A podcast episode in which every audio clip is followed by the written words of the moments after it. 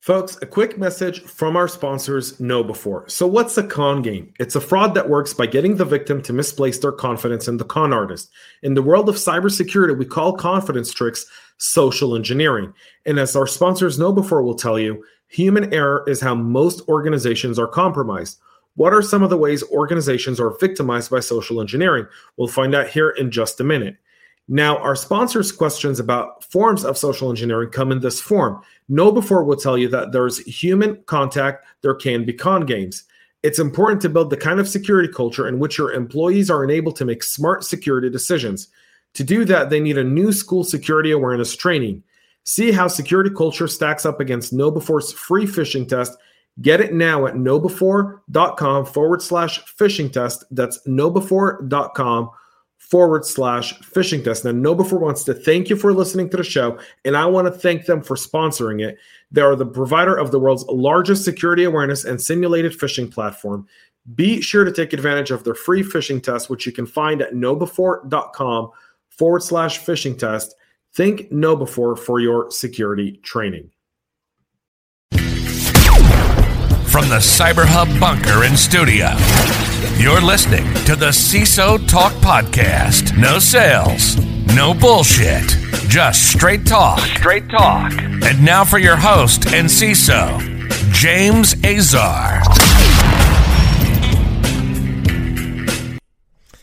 Hey folks, happy Thursday. Welcome to the CISO Talk Podcast. I hope you guys have enjoyed your Thanksgiving break last week. We were off, but we're coming back this week. December is a shorter month, but so for those who don't know, I did Veteran November. And if this is like, if you missed 30 some odd episodes and a great night of drinking with veterans, then you may have not been aware of that, which would be really, really weird. But I couldn't get everyone in. I had to do, like, I double featured on Thanksgiving and Black Friday. I double featured on the Sunday thereafter to get all of them in. And then Matthew showed up, and Matthew was like, "Hey James, I want to be a part of it." And I said, "Great, Matthew, we'll do a CISO talk, and we'll talk a little bit about Veteran November, and then we'll talk a lot about cyber." And so you're tuning into that. Joining me in the virtually today is Matthew Herring. He's the director of IT security over at RealPage. Matthew, welcome to the show. Hey James, thank you. Folks, before we get started with Matthew, though, make sure you subscribe right now. If you're watching us on YouTube, turn on the notification bell. Just press it. It's right there. Just hit the notification bell. That way you know every time we post a new podcast for the month of December and beyond. Okay? You can get all of our content at our website at cyberhubpodcast.com, where you can see our practitioner brief, our tech corner, our obviously CISO Talk podcast, and Goodbye Privacy as well. And now let's get right into today's episode. Matthew, tell us a little bit about, so for those listening, hang on, let me do a pre, because they're going to be like, wait a minute, this isn't the CISO Talk format. So because we're doing a mesh up, okay? This is a mesh up episode, a little bit of Veteran November, a lot of CISO Talk, but we're meshing this up a little bit. So Matthew, let's kind of get started. What branch of the service did you serve in? How long were you in for, and so forth? And what'd you do? Yeah, so I was in the Marine Corps for 7 years, from 2000 to 2007, as a tactical data system specialist. And so a lot of work on Windows Server deployments, Exchange Server deployments, and just tearing up or tearing down and standing up Active Directory domains for tactical networks. And so you were pretty much a networking guy in the Marine Corps. You did that for 7 years, and then you kind of transitioned out, correct? Yeah. So got out, didn't really have a lot of job prospects. I made an interesting decision to separate from the Marines during the middle of the 2008 financial crisis. So was able, really kind of had to pound the pavement to try and find some opportunities. And so it took a little bit of time, but ended up getting lucky and finding a job as a data center technician at a small startup, and that helped them grow and really spent a lot of time learning an area that I hadn't been particularly strong in the past. So let's talk a little bit about that transition. You kind of transitioned out in the middle of a financial crisis when the pretty much entire world economy came to a standstill, and people were unsure of what it took to recover from that. So you not only took 7 years in the military, now you're in transitioning when we're at the highest unemployment rate, I think, since the Great Depression at the time. So talk a little bit about what that was like for you to transition out during that period of time and pounding the pavement and what you had to do in order to really find yourself in that type of economy. Yeah, it was, I mean, just day in, day out, it essentially became my full-time job was looking for employment. And so lots of career fairs, just, you know, 8 hours a day on my computer trying to look for jobs, hitting any job fair in the Dallas-Fort Worth area that I could find. And, you know, it ended up paying off. You know, persistence was key there for sure. Talk a little bit about that paying off. How long did it take for it to pay off, and what were some of the obstacles in the process? So the hard thing was, is you know, one of the things is obviously translating your skills from the Marine Corps into the civilian world, communicating some of those intangible skills that you gain, you know, planning and stuff like that. But ultimately it really became, you know, hey, where can I get myself gainfully employed? And so, you know, it took a couple of months. You know, there's lots of good benefits, so that helped kind of cushion the transition. I was lucky in that I didn't have any kids or, you know, any family to support. It was just me, so I was able to kind of knuckle down and really focus on that. And, you know, got really lucky. Was really grateful that I had an opportunity. It wasn't exactly what I was looking for, but I felt in that time, you know, there was probably any job was a good job, and it ended up being a really good job. Learned a lot, had a lot of opportunities to grow at that company, and it definitely set me up for where I'm at today. So talk a little bit about how you got into cybersecurity, because in the Marine Corps, you were kind of more of a networking guy, and a lot of people attribute networking to cyber, but networking is a part of cybersecurity, but cybersecurity is a much more expanded domain. So what was that? How'd you get into cyber? What was that transition like? What'd you do? And what was the steps that you took in order to get to the point where you are today, where, you know, you're a director of IT security? Yeah. So I feel like I kind of lucked my way into it. You know, it's one of those where you just kind of stumble into the role. Had done a lot of time in IT, was doing customer support at the time, and was approached by the VP of IT security at the time, and VP of risk management. And, you know, he'd asked if I wanted to do compliance.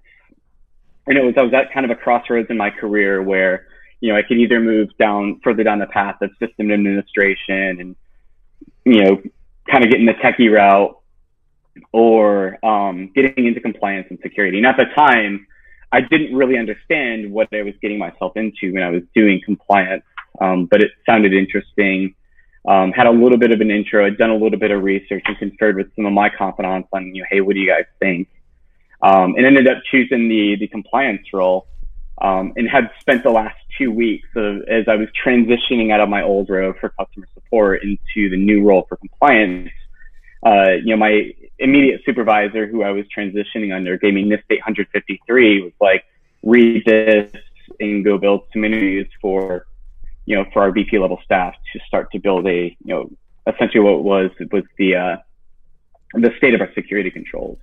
And they were undergoing an assessment for FISMA, trying to get a deal, and, you know, under the at the time it was the GSA BPA, and it was a kind of it was a really cool opportunity, because instead of focusing on like super techie or you know, kind of like in the weeds type stuff, it was real broad. So a lot of looking into like policy, procedure, but also the technical controls, preventative, detective, administrative type controls, and just really getting an understanding of where we were at across the business with regards to our security controls. And so it was a way to really get a broad exposure really quickly on information security. And, you know, obviously kind of walking in blind, not really knowing what I was doing, subscribed to a bunch of podcasts, read a bunch of books, watched a bunch of videos, trying to get my feet on the ground to really learn this stuff quickly. And it was super interesting. Really enjoyed it, and really kind of took off from there. So did a couple of years in compliance as an internal auditor. Once again, great opportunity. Absolutely loved it. and then was given the opportunity to stand up the Security Operations Center. And so it was myself, we brought, you know, the manager for the SOC, we brought on a director to kind of run the whole program, and hired some staff and just built the whole thing from the ground up. So looking at the people and the process and the technology, and ended up building just a really amazing team, a really amazing SOC. You know, I still keep in contact, you know, several years later with some of the folks that I used to work with over there. And it was just an amazing team. From there, you know, went to my next role, a little bit of SOC work, a little bit more heavily focused in like SIM administration, use case development, security logging, just really kind of getting in the specifics to make sure that we had the visibility, you know, help them build some of their international teams. So, looked at the APAC region and spent some time hiring some folks out there with the team. And then transitioned into my current role where, you know, leading application security, which is another area that I'm really interested in, but hadn't had a lot of exposure in. So it's a really cool learning opportunity for me. And then security operations, vulnerability management, and then a little bit of kind of external monitoring too. So it's definitely been an interesting career path, a lot of fun. You know, it's really cool when you get to go in every day and learn something new pretty much every day you're there.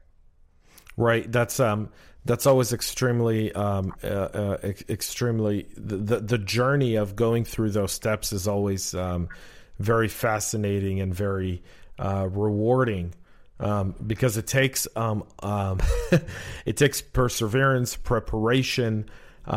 You know, you did this all. What's really interesting about your transition to me is you know, you did it during a financial crisis, which, you know, for a lot of people at that time, and I know people who were enlisted at the time that stuck around for 4 more years because they were afraid to go out into the marketplace simply because they saw the unemployment rate. They saw how difficult it was for a lot of people to get a job.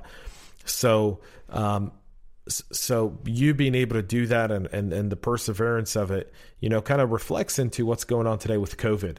Right, where we're seeing a lot of companies cut down, we're seeing you know, unemployment rates start to recover, but really a lot of uncertainty economically right now, and you know, so kind of plays well on times. Yeah, two major financial crises, and you know, in a generation is more than enough, I think. Well, I think in the U.S. I saw something that said that like every 8 years, 7, 8 years, we have some sort of financial crisis, right? So in 2000, we had the dot-com bubble burst, 2008, the financial crisis. We really haven't had one since 2008. And the financial crisis we have now isn't because of the financial system, but rather it's because, you know, of the COVID-19 China virus. So, you know, something to kind of keep in mind that economically we were on a trajectory to really just dominate, you know, the capital markets. So yeah, that's one of those black swan events. It is. It absolutely is. Let's talk a little bit about, you know, you being a veteran transitioning into the civilian sector. Talk a little bit about the kind of, you know, the work that you do as a veteran, how being a veteran has kind of, you know, set you up for what you're doing today, and what you would tell other veterans listening or people who are still enlisted who are looking to get into InfoSec. What would be some of the advice you would give them today? Yeah, I think honestly one of the most useful skills that I've received in my time in the military actually wasn't around IT or security. It was planning. And you know, I had a captain of mine who I still keep in contact with. You know, he was a bit of a mentor of mine, and you know, he really drilled in on, you know, devils in the details and in planning and operational risk management and things like that. So, you know, my advice to people in the military is know that your skills transfer. Know that there's a lot of things that you do on a day-to-day basis that don't necessarily reflect your day job, and that you can use those skills to be successful. I would also, you know, caution that there's tactics and techniques for leadership and, you know, day-to-day work that don't necessarily equate to success in the outside. And so, you know, stay humble, continue to understand that there's so much that you can learn, and continue to learn new ways to solve problems, learn new ways to work with people and lead people. You know, use that baseline that you get in the military and just continue to grow. Yeah, there's significant advantages to that, which is stay true to course, right? I think I always tell, whenever I speak to veterans and they go, well, how do I get an InfoSec? It's like, just stay true to your mission, man. Just realize what part of InfoSec you want to be in. Study InfoSec, because InfoSec is beyond networking, right? Because you started in networking, if I'm correct. It was actually, server administration. Right. So it wasn't networking, but it was more on like the system side. Right. And so you go from a system admin and you realize that's only one small speck of what cyber really is. And the term information security or cybersecurity or data security is three things that describe, if you know what I'm going to do is at the next live event, I'm going to set up a table every single day, and I'm kind of going to do the Steven Crowder style. I'm going to make a little sign that says, data security is garbage, change my mind, and see what people come up and have a discussion on, because really we have three very interesting terms, and if you ask anyone what they mean, you're going to get 500, I think, different explanations. Yeah. Right? And I think that's the confusing part for a lot of people that want to get into InfoSec, is they feel like you can either be a pen tester, a SOC analyst, or a GRC guy, but there's so much more to it than just those three things. There's, threat intel, and there's project management, and, there's architecture and cloud security and network security and email security, which is going to be a whole, communication security, I think, which is going to be a whole new subsector of security as a whole, is going to be communication integrity and security. Which I think as we now start to divest outside of the traditional networks and traditional offices, and we start to see more man-in-the-middle attacks trying to take over communications, we're going to start to see the whole communication security come back up, and a lot of companies are going to start to invest in building those teams. Yeah, yeah. It's going to be like the single core, only in private sector. Yep. So Matthew, let's talk about a little bit about cyber. Let's transition. We're going to get back, and I'll ask you a final question here at the end of the podcast that I ask everyone, but I'm not going to tell you what the question is yet, because I don't want you to get ready for it. I kind of want to keep you on your toes. Let's talk a little bit about cybersecurity, and let's talk a bit about leadership, which is, cyber is a team sport. It's never a one-man job. So talk a little bit about what you look for as you're building your teams, what key skills you look for in your next team members and employees. I think the first thing that comes to mind is just passion for the role. You get people come in and it's their day job, and I really look for the folks who are, they get that sparkle in their eye when they start talking shop. They're excited about it. They like what they do. They're interested in it. They take it home with them, and they read books and watch videos and really trying to learn on their own. And then bring that back into the office every day to continue to grow and to continue to make things better. So passion is probably number one. Humility is a good part of it, because in this career field, you don't know everything. You'll never know everything. And so it's important to understand that, and not to be like the kind of, try and be the smartest guy in the room, but to work with the team, to ask lots of questions, and to really try and understand the situation as a whole. And then just being able to work with people. Once again, you said it, this is a team sport. You don't go about this alone. And so I like to see how people do conflict resolution, how they work with particularly difficult or thorny people and situations. To make sure that we are, we're all accomplishing the same goal, without being an impediment to the business or being an impediment to relationship building, to really help bring on the people that we're working with to help protect the information and the assets that we're charged with protecting. So when you talk about some of those skills, a hunger for the role and kind of being a little bit more to the job, is there anything specific that you look for on a CV, right? Because our first impression of anyone we plan to hire is a 1, 2, or 3 page document with a bunch of words on it that someone's kind of trying to nail a little bit of what they're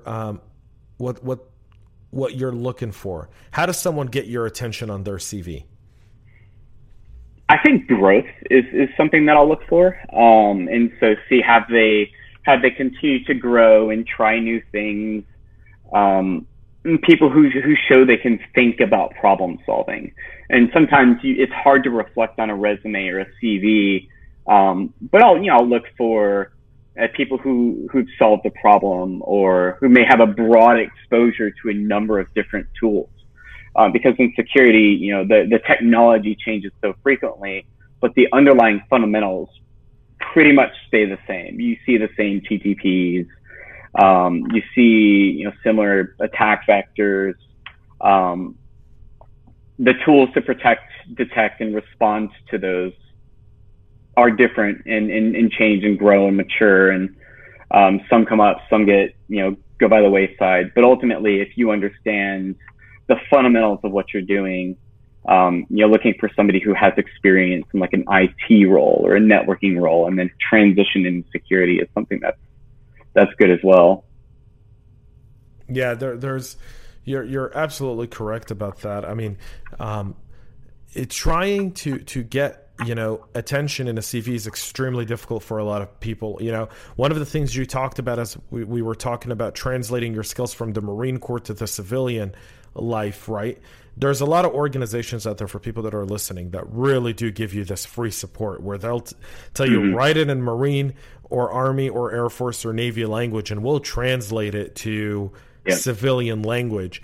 And many of those are free services, so take advantage of it. Or reach out to any veteran; we'll tell you how to translate this thing. Yeah, absolutely. I think it's one of those where I got a group of CVs last week, and many of them are veterans. And so reading them, I was just like, I can tell who actually used the service and who didn't. And everyone who didn't, I reached out to them and said, listen, I get your CV, but no one else will, right? Unless they're a veteran. And you got to remember that only 1% of the population serves here in the military. So just keep that in mind, that your chances of nailing a veteran are 1 in 100, pretty much. So yeah, like or 1 in 1 million. I'm sorry, 1 in 1 million. So like, keep your eyes on the prize, buddy. And get this stuff done. So it's really interesting. So, and that's one of the skills that you learn in the military is perseverance. And so that's one of those things that if people are getting out, just know that you have to continue to pound the pavement and just throw it out there. And eventually you'll land something. And then with what you've learned in the military, you grow. And that's been probably one of the most important things that I've taken away, is just being able to grow and to continue to learn, and know that, as long as you put in your all and as long as you work hard, that you'll continue to improve and to grow your career outside of the military. Yeah. You've always got to strive for more in the civilian world, especially.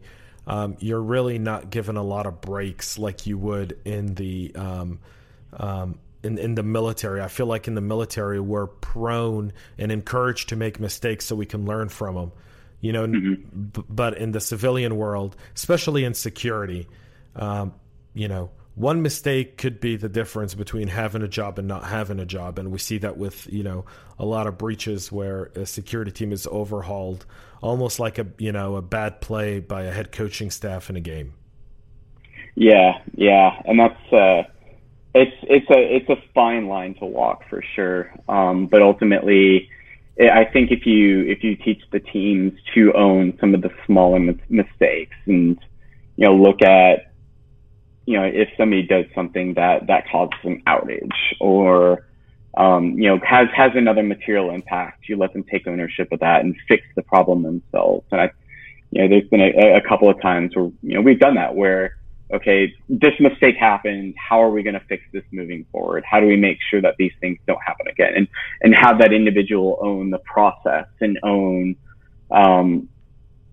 the resolution of that issue to make sure that, they become that subject matter expert. And that's, I think that allows people to take more calculated risks when they're doing an investigation or when they're taking action on something that when they know that like leadership has their back and is going to allow them to make mistakes and then fix those mistakes. So let's talk a little bit about cyber for a minute. Where do you spend most of your time as a director of IT security? What does it really mean, and where do you spend a lot of your time?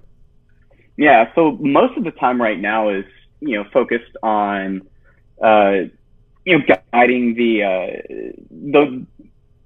kind of midterm vision where we're at right now. So really looking at, what's our maturity level and what can we do to continue to drive that forward. And so, I spend a lot of time with the team trying to figure out, at their level, what are they working on? What are the problems that they feel they could solve? And where do they need support to get those problems resolved? And so either from like a technological standpoint or, process improvements, or just getting people together. It's asking those questions, kind of looking forward, looking down the horizon, and then helping kind of set that waypoint, to allow us to have that guidepost. So, as we progress throughout the year, the 2 years, the 3 years, and execute on our roadmap, making sure that we have that pin on the map. So, as we veer off course with the day to day, we still have that North Star for us to kind of look towards, to make sure that we're staying focused on the things that are going to help us solve some of those day to day problems that come up and prevent them from happening. So you bring up, kind of the day to day management of cyber, and really just kind of, there's the short term day to day goals, which is, predominantly, I think, and for most organizations, they're pretty much the same, which is, the alerts that come through your tools that let you know that something may or may not be happening. Right. Mm-hmm. And that's typically, that's early on in your career. You kind of brought that up of working and building a SOC and the SOC analyst role and managing a SIM and so forth. There's that aspect of it. And that's the short term putting out fires. That's more of like a 911 center, right? Mm-hmm. I think that's, like a SOC analyst is pretty much like a 911 operator. You see something, you get a call, you get a 911 alert that there's an emergency. You go, you look at it. It's either an emergency or it's not. In a predominant amount of the time, it's really not. It's, something somewhere that someone did and so forth, and it's dismissed. And then there's the midterm kind of stuff that you just spoke about, which is more implementation and policies and, adjustments of your security controls. That's the one thing that I think most people sometimes overlook is you set a security control in January. In February, you're probably going to have to adjust it slightly to the business. Yep. You're going to have to adjust it to the threats. And so that's kind of the midterm stuff, right? And then the long term is really the long-term map of what the business is planning to do and how security can support that part of the business. Would that be a fair assessment in your mind? Yeah, I definitely agree with that. And to expand on some of the points, and so we go back to like the tactical stuff, it's right. Those alerts, but it's also all the interactions with the IT teams as things come up. Especially in a maturing program where you're starting to work more closely with IT, you're starting to put some better preventative controls in place, where they need to interact with the information security team in order to get things like firewalls opened or get policy or procedure adjusted, to help meet the needs of both teams, and engaging in that exercise of collaboration and compromise. With, kind of the underpinning of risk tolerance of the business. And then on like the long-term level, looking at, where the business is going, and what we can do to continue to help the business do what it needs to do, to try not to be an interruption to the business, but to have that, IT and networking and information security walk side by side. And what's interesting is, in a previous employer, one of the assertions that was made by the CISO, which was really interesting, was that, you know, information security was always trying to find ways to make the colleague experience better. And so really trying to find ways that information security seamlessly integrated into IT operations and IT process. And then on the IT side, they were trying to find ways to make things more intrinsically secure. And so, you know, trying to spend time on like, how can we turn these knobs to reduce the instances of things happening? So it was kind of a cool, you know, cool thought process, and something that, you know, I would strive for anywhere, is to trying to have that relationship with your partners across IT, where they're interested in making sure that they're building in and baking in security from the, you know, the system side, but also like the development side, and building that culture in those relationships. And then on the IT security side, what can we do to try and make the experience better while keeping that level of risk, you know, at a reasonable level?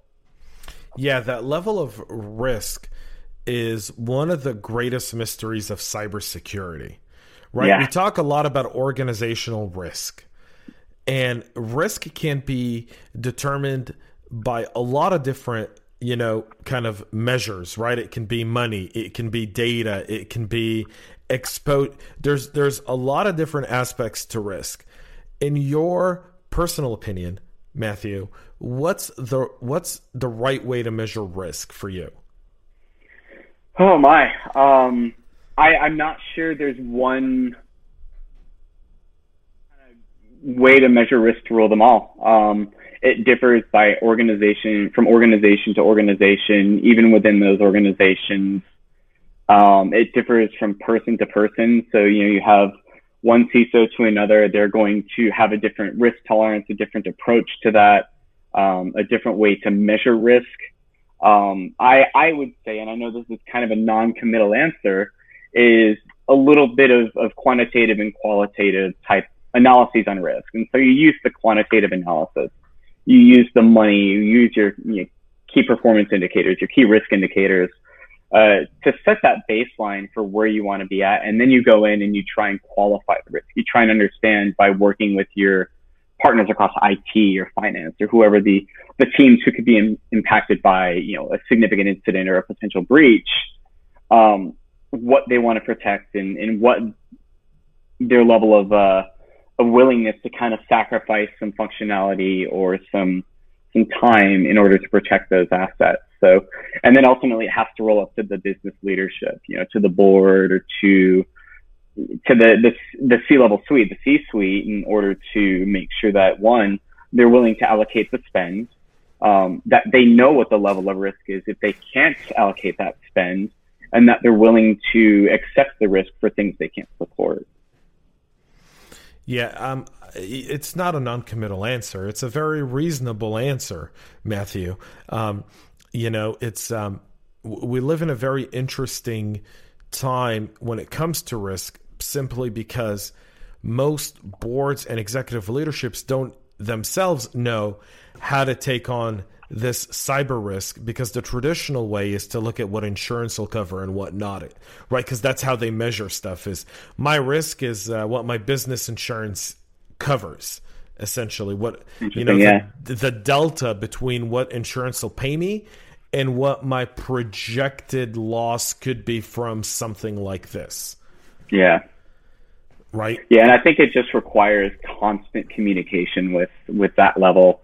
And that's, you know, that's, I'm yet to be there in my career with, you know, communicating with the board and with the, you know, executive leadership, with the exception for some, you know, some occasional proposals or input into some of the decision-making process. But, you know, just being able to have a frequent conversation with them to inform them of, you know, one, kind of the key challenges, those top challenges that require attention from that level. That could be, growth of risk in a specific area. You know, you take those metrics up to them and say, look, we've got this many vulnerabilities or this many policy violations or this many incidents, this many qualified opinions on a report, and here's the investment that we need in order to succeed and start fixing some of these problems that we're having. And once again, businesses may differ whether they want to focus on maybe compliance and say, hey, we need to get these reports out to our customers. And so we need to make sure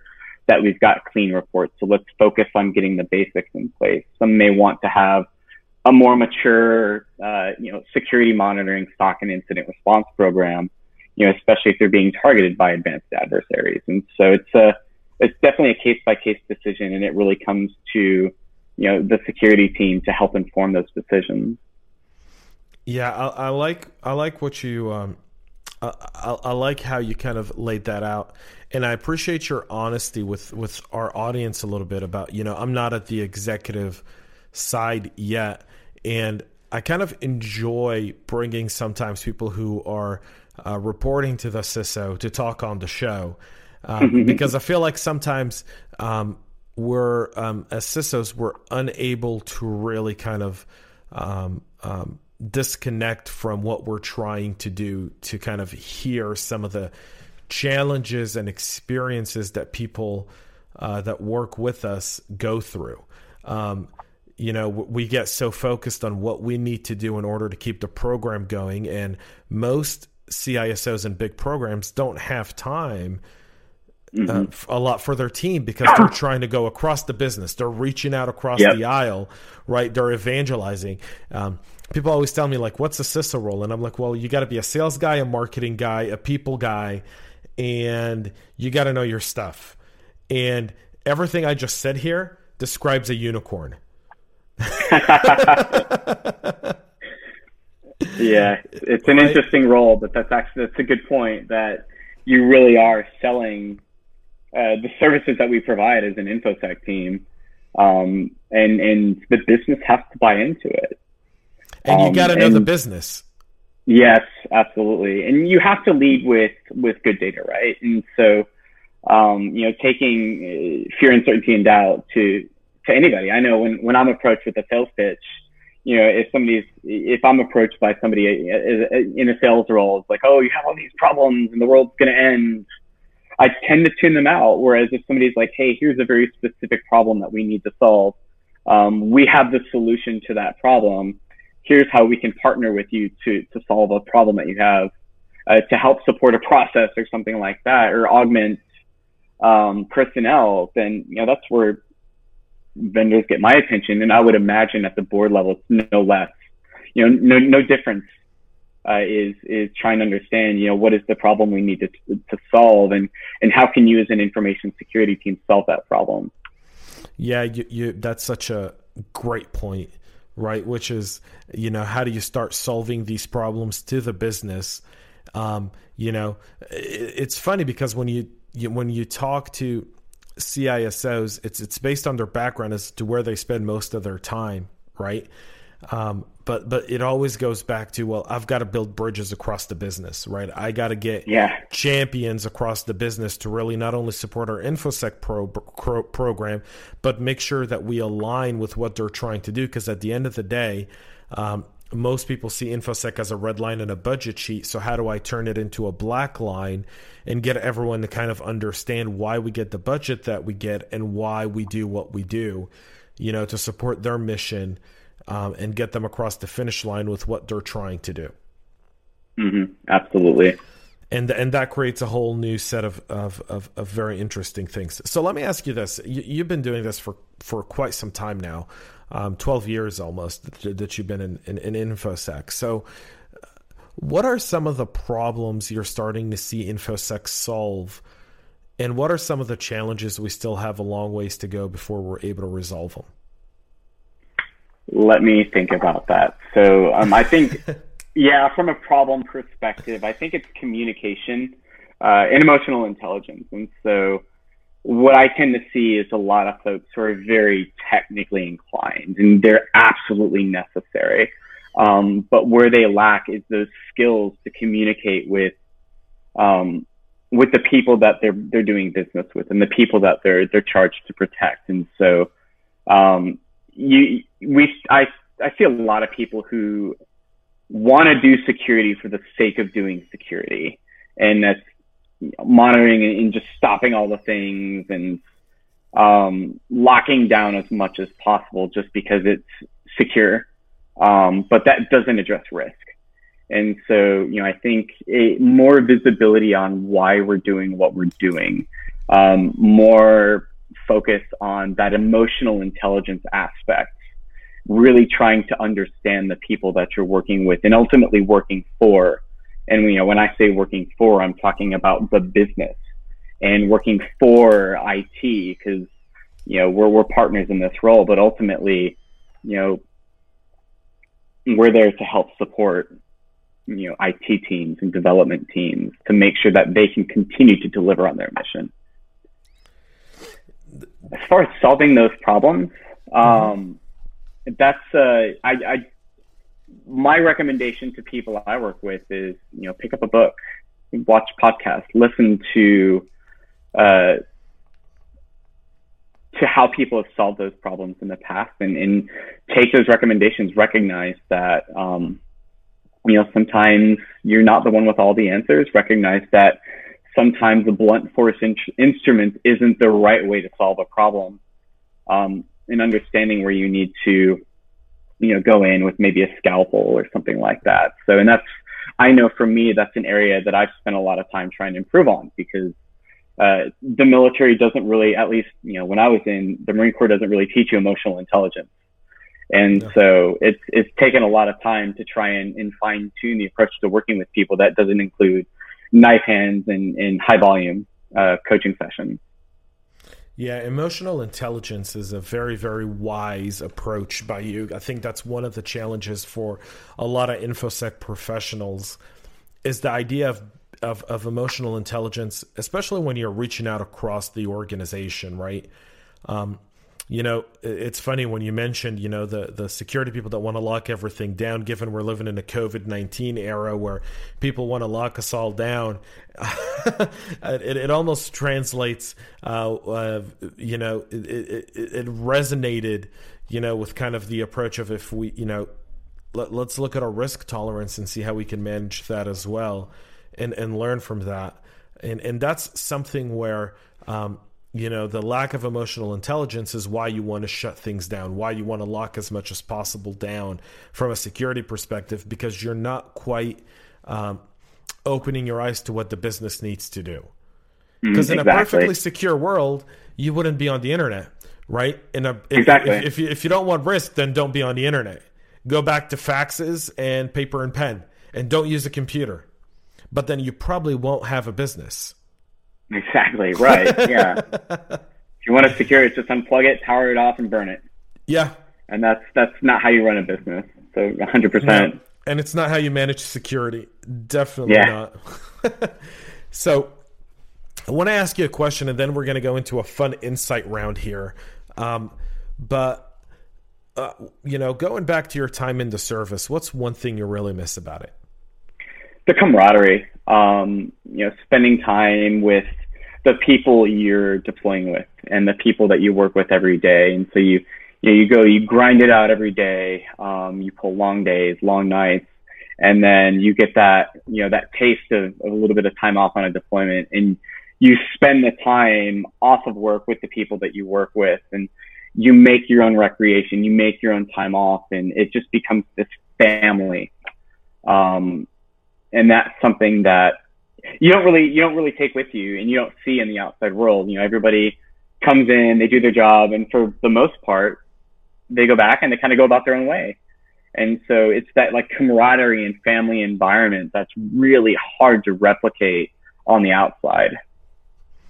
Yeah, that's a very I think that's something that we all miss and we definitely want to be a part of. So let's move to my favorite part of the podcast. We're going to put you on the hot seat, Matthew. 6 questions. You get one answer per question. I may or may not let you expand your answer. That is the beauty of being the host, folks. It's time for the CISO Insight Round here. So let's get right into that. I'm really excited. This is one of my favorite parts of the podcast because I get to discover something about you that, you know, I may not have known prior to, and those are always fun, right? Because it's really it's really the fun of the show. What's one buzzword? I have a buzzword graveyard. If you don't know, I live in the woods of Georgia. I've got a buzzword graveyard. What's one buzzword you'd bury in my graveyard? Military grade. Okay, that's a first. I got to dig that up. Okay, so you're making me dig a hole. Okay, that's fine. The ground's really cold. It's December. I'm going to have to get a tractor for that one. Why military grade? Because that's a first. So I know, especially in the Marine Corps, where you get the hand-me-downs and some of the equipment you get really goes to the lowest bidder. We've had to kludge a lot of solutions together in the Marines to make stuff work. And sometimes that relies on duct tape and soldering wire. And I've lost count of the amount of times that I've had to splice Cat 5 in the middle of the desert. So sometimes military solutions aren't the most elegant. And sometimes the tools we get aren't necessarily the best for the job, but it's what we can do with what we have. And so, I always kind of look at military grade with a little bit of skepticism. And I always kind of chuckle when I see a vendor use it as a, military grade protection or something like that. Yeah, military grade one. You're right. I mean, I never thought about it. That's great. That's an out of the box kind of answer for that question. What's one technology that'll change the way we do cyber? Oh, so there's so many different types, but I tend to put the focus on prevention. And so I think the thing that I like is kind of a combination of like automated pen testing, deception technology, really understanding where your blind spots are. I think once you get the basic level of maturity in place, a lot of questions, especially at my level that I'm asked, is great, we're doing good. What aren't we seeing? And so to be able to quickly and effectively answer that type of question and know where our controls are failing will help us solve problems, especially as we proceed on a continued path of maturity. Brilliant. What's the last book you read? The last book I read is actually EQ Applied. And so it was learning about emotional intelligence, learning how to really ask the right questions and to try and get away from the, fists on the desk type approach that, some of the professionals in our industry are prone to do from time to time. Last movie you saw? Oh my goodness. I'm trying to think. I watch so few movies.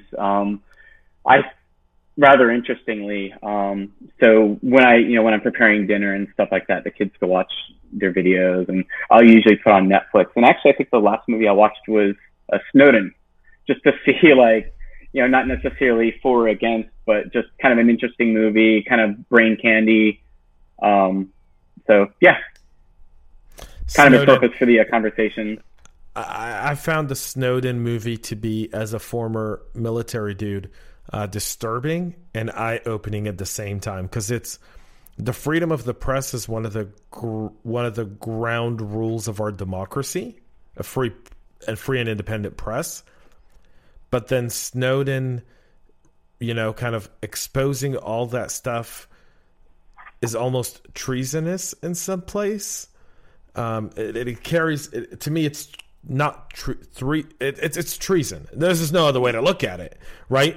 Yeah, I mean, and that's, for me, it was watching it without judgment and just treating it as entertainment. And that's, I think, the key for that movie is, how can you do that? So how can you do that? Because I can't even watch a war movie without being cynical, right? Like, I'm like, okay, that never happens. Like, this is stupid. Yeah. Like I look, like, people will be watching, be like, James, is that really what it's like? And I was like, no, that's Hollywood. That's Hollywood paying someone who may have done a 4-year stint in infantry and going like, wow, exactly. I wish I would have done this. And you're like, no, that doesn't happen. Yeah, it's hard. But, once again, it's just that I look at it as entertainment. The background, it is what it is. And I'm sure you could have a whole other podcast on that subject alone. Yeah, I could, but I don't want to. I think I would go down a rabbit hole.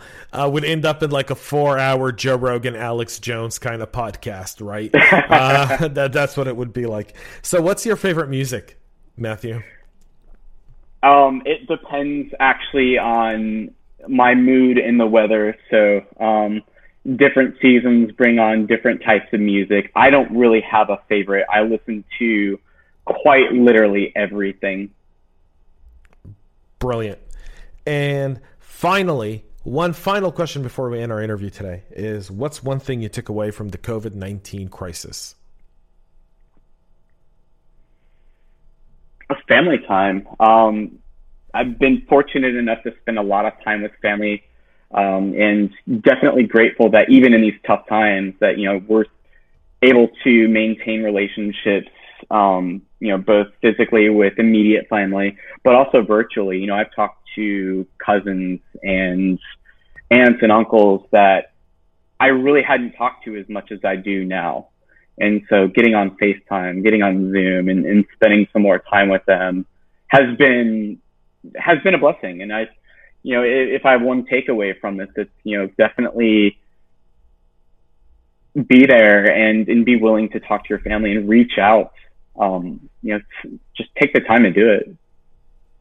Yeah, that is one thing for sure, especially now that we're coming up to a holiday season. Christmas being, just around the corner, Hanukkah literally kicks off in a few days. Mm-hmm. And it's a time where people spend the most time with their family. And hopefully I agree with you, is I hope anything, if we took out of COVID, is the fact that, there's nothing like family, and that, we need to focus more on our family than anything else. Absolutely. Folks, that's it for another episode of CISO Talk. We'll be back with one more next week. Ed Harris will be joining me. It's going to be a great podcast. Ed, 30 years of experience in cyber. So a lot of wisdom will be dropped down upon us all. So tune in for that. Make sure you do subscribe. Matthew Herring, thank you for your service, sir. Merry Christmas. Happy holidays. Thank you for coming on the show. Folks, that's it for us here. We're going to sign off with in here in just a moment. Before I do that, though, make sure you do subscribe. Please make sure to support our great sponsors of the show. Without them, the show would not be possible. So make sure to, check them out and show them some love, because if it wasn't for them, I wouldn't be here. And until next time, guys, thank you so much. Stay safe, stay healthy, and most importantly, stay cyber safe. Make sure to subscribe to our podcast and share it with your friends and colleagues. And get all the latest information at cyberhubpodcast.com.